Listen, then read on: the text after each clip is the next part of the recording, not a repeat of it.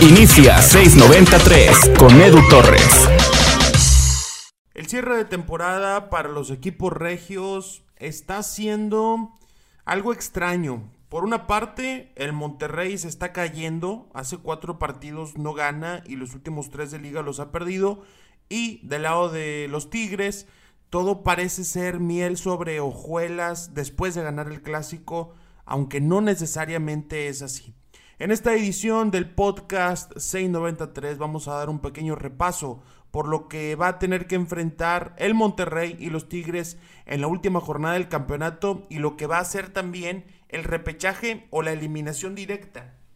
Empezando por el tema de los Tigres, que tienen que visitar al equipo de Guadalajara, un Chivas que le ha ido bien en las últimas fechas, le ganó Monterrey de visita, ganó el clásico tapatío, que si bien es cierto, ya no es un logro tan destacado para el Guadalajara, hay que ganarlo, lo hicieron eh, controlando la mayor parte del encuentro y también a Monterrey le dieron un auténtico baile. Tigres se va a enfrentar a Chivas sin jugadores importantísimos como lo son Rafael Carioca y Nicolás El Diente López. Después hay otras bajas en algunas otras zonas que para ser bastante sinceros se pierde en jerarquía. Por ejemplo, vas a titular Eric Ábalos y Raimundo Fulgencio. Julián Quiñones también será titular. Pierdes eh, eh, jerarquía, pero al menos es una buena oportunidad para que algunos jugadores que no han tenido tantas eh, chances puedan demostrar de lo que son capaces o de lo que no son capaces. Pero lo de Carioca y Nico López, que han sido los dos mejores futbolistas de la temporada, sí es eh, eh, preocupante que no vayan a estar. Hay que recordar que eh, ante Juárez, desde la perspectiva institucional, fue un mal partido que no merecían ganar. Esto, insisto, desde la perspectiva deportiva a nivel institución. Después, el, el, bueno, no después, fue antes incluso. El partido contra Querétaro no tuvo un buen rendimiento. el encuentro ante Pumas tampoco fue de buen nivel. Eh, aunque sí, quizá de, eh, eh, quizá de los últimos ha sido el, que se compitió mejor, aunque no se jugó tan bien, no, no fue un partido tan atractivo, pero sí muy competido. Y el clásico regio, Monterrey te generó un montón de oportunidades. Tigres casi no tuvo chances, casi no tuvo claridad en la parte ofensiva. Y ahora llegan ante Guadalajara con las bajas ya mencionadas.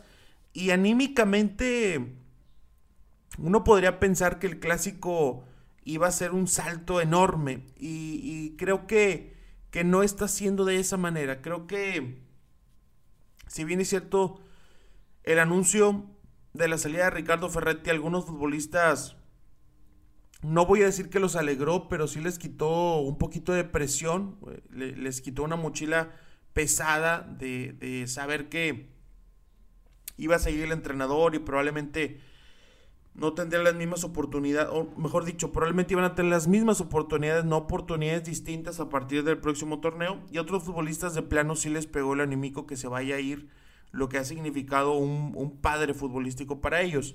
Pero el, desempeño entre Rayados no fue tan malo. Eh, creo que igual que la parte de Pumas fue de mucho combate, fue de, de lucha, pero en lo futbolístico creo que todavía están bastante cortos. Tigres todavía puede quedar fuera, sí, todavía existe la posibilidad de quedar fuera y uno pensaría, oye, pues es que última jornada, este equipo no creo que pierda y varias cosas que se han mencionado, pero lo mismo se decía ante Toluca, lo mismo se dijo contra Mazatlán, lo mismo se ha dicho varias veces y el equipo no levanta, así que yo no tengo ninguna certeza, no, no tengo la seguridad de que el equipo primero haga un buen partido y que gane, lo veo todavía más difícil. En la parte eh, física, en la parte física de, Tigres, sí hay momentos en donde eh, colectivamente se, ven disminuidos, como es normal en teoría, pero parece que sí hay una disminución bastante marcada, que hay una disminución en el nivel físico, en los esfuerzos, que en otros clubes, como por ejemplo Cruz Azul, por ejemplo América, Santos Laguna, Puebla, tratan de corregirlo mediante los cambios. Eh, hace tres, cuatro cambios puntuales, cambios que están eh, eh, preparados durante la semana y acá en Tigres parece que no es así o que al menos no pasa la mayoría de las veces. hay que recordar que si Tigres queda en el repechaje, eh, el próximo partido sería hasta el fin de semana. No es un encuentro de mitad de semana como normalmente pasa en la liguilla. Y que es un partido de altísima intensidad. Es un partido donde si hay penales, perdón, donde hay, si hay empate te vas directo a penales. Y eso es un factor de desgaste emocional muy, muy alto. Tal vez por eso a Tigres le afectó tanto la liguilla pasada eh, la, la carga emocional y física ante Toluca y después tener que jugar ante el mejor equipo de aquel torneo que era Cruz Azul. Ahora tenemos que sumarle que no sabemos quiénes van a ser los jugadores disponibles para Tigres en caso de estar en un repechaje y que es probable que las piernas y la mentalidad no alcancen para hacer una liguilla digna, una liguilla de campeonato como lo que aspira siempre esta institución. Ojalá que Tigres le gane al Guadalajara, de verdad que a mí me encantaría verlos eh, pelear por ese puesto de liguilla y me encantaría verlos en liguilla y me fascinaría verlos salir campeones por Ricardo Ferretti y por algunos otros jugadores que van a terminar eh, su, su trabajo en la institución y a partir del próximo semestre ya no estarán. Y ahora pasando al equipo de Rayados, les voy a decir una cosa. El funcionamiento en dos de cuatro partidos que llevan sin ganar no me ha parecido tan malo.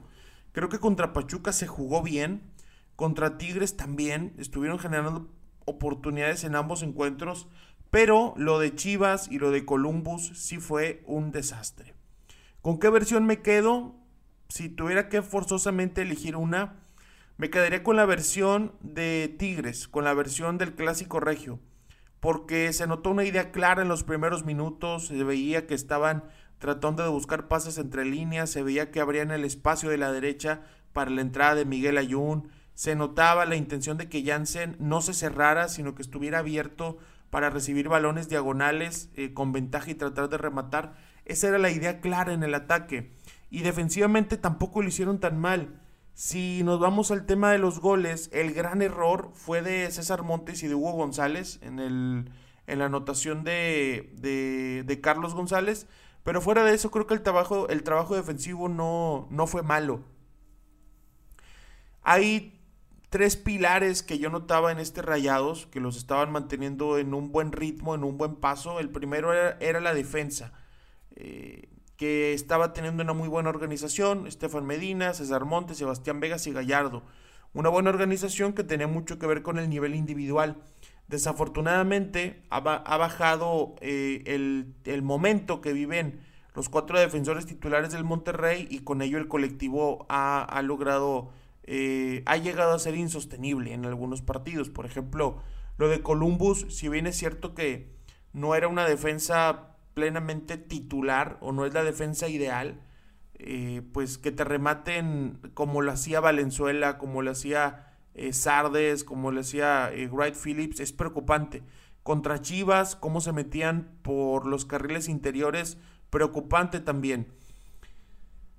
Y la otra, otra de, las dos partes que quedan, que yo les mencionaba de los pilares, es Funes Mori, porque el hecho de estar en la parte alta de la tabla de goleo en esa, en esa búsqueda del de, título goleador que nunca ha logrado conseguir Funes Mori en México, eh, la contundencia que tenía, eh, eh, metía los penales, se notaba que había seguridad con el mellizo.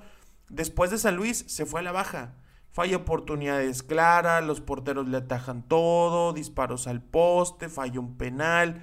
Y, parece que, que, Funes Mori tiene un bloqueo mental enorme por la presión entre el gol 121 y el 122. Tener que llegar a, a superar a Humberto el Chupete Suazo, que va a pasar en algún momento, pero parece que, que eso lo tiene demasiado tenso, que lo tiene demasiado, demasiado presionado. Y, y termina afectándole al equipo. De cara a la liguilla, que todavía no sabemos si va a ser en repechaje o entran directo por estar en los primeros cuatro lugares, lo mejor que le puede pasar a Funes Mori, lo mejor, lo mejor, lo mejor, lo mejor, es que le haga gol en el partido de vuelta a Columbus. Es lo mejor que le puede ocurrir. Hay que recordar que ante Mazatlán este fin de semana no va a estar por acumulación de tarjetas amarillas. Entonces lograr el gol 122 entre Columbus sería quitarse una presión enorme de cara a la liguilla y creo que a partir de eso podremos ver a un mejor Rogelio Funes Mori. El último de los pilares que considero que se han caído fue la parte física. Ante Toluca habría que entrevistar o tomar una clase, tomar un máster con el preparador físico del Monterrey y decirnos cómo le hizo pero después habría que cuestionarlo por qué se cayó el equipo de una forma tan radical. De verdad que es una lástima lo disminuidos que se ven los jugadores.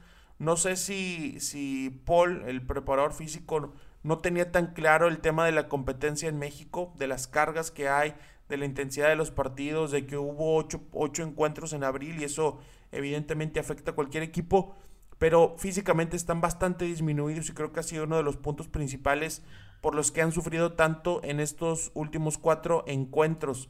De cara a la liguilla, insisto, me parece fundamental el nivel en el que se encuentra Rogelio Funes Mori en la parte mental.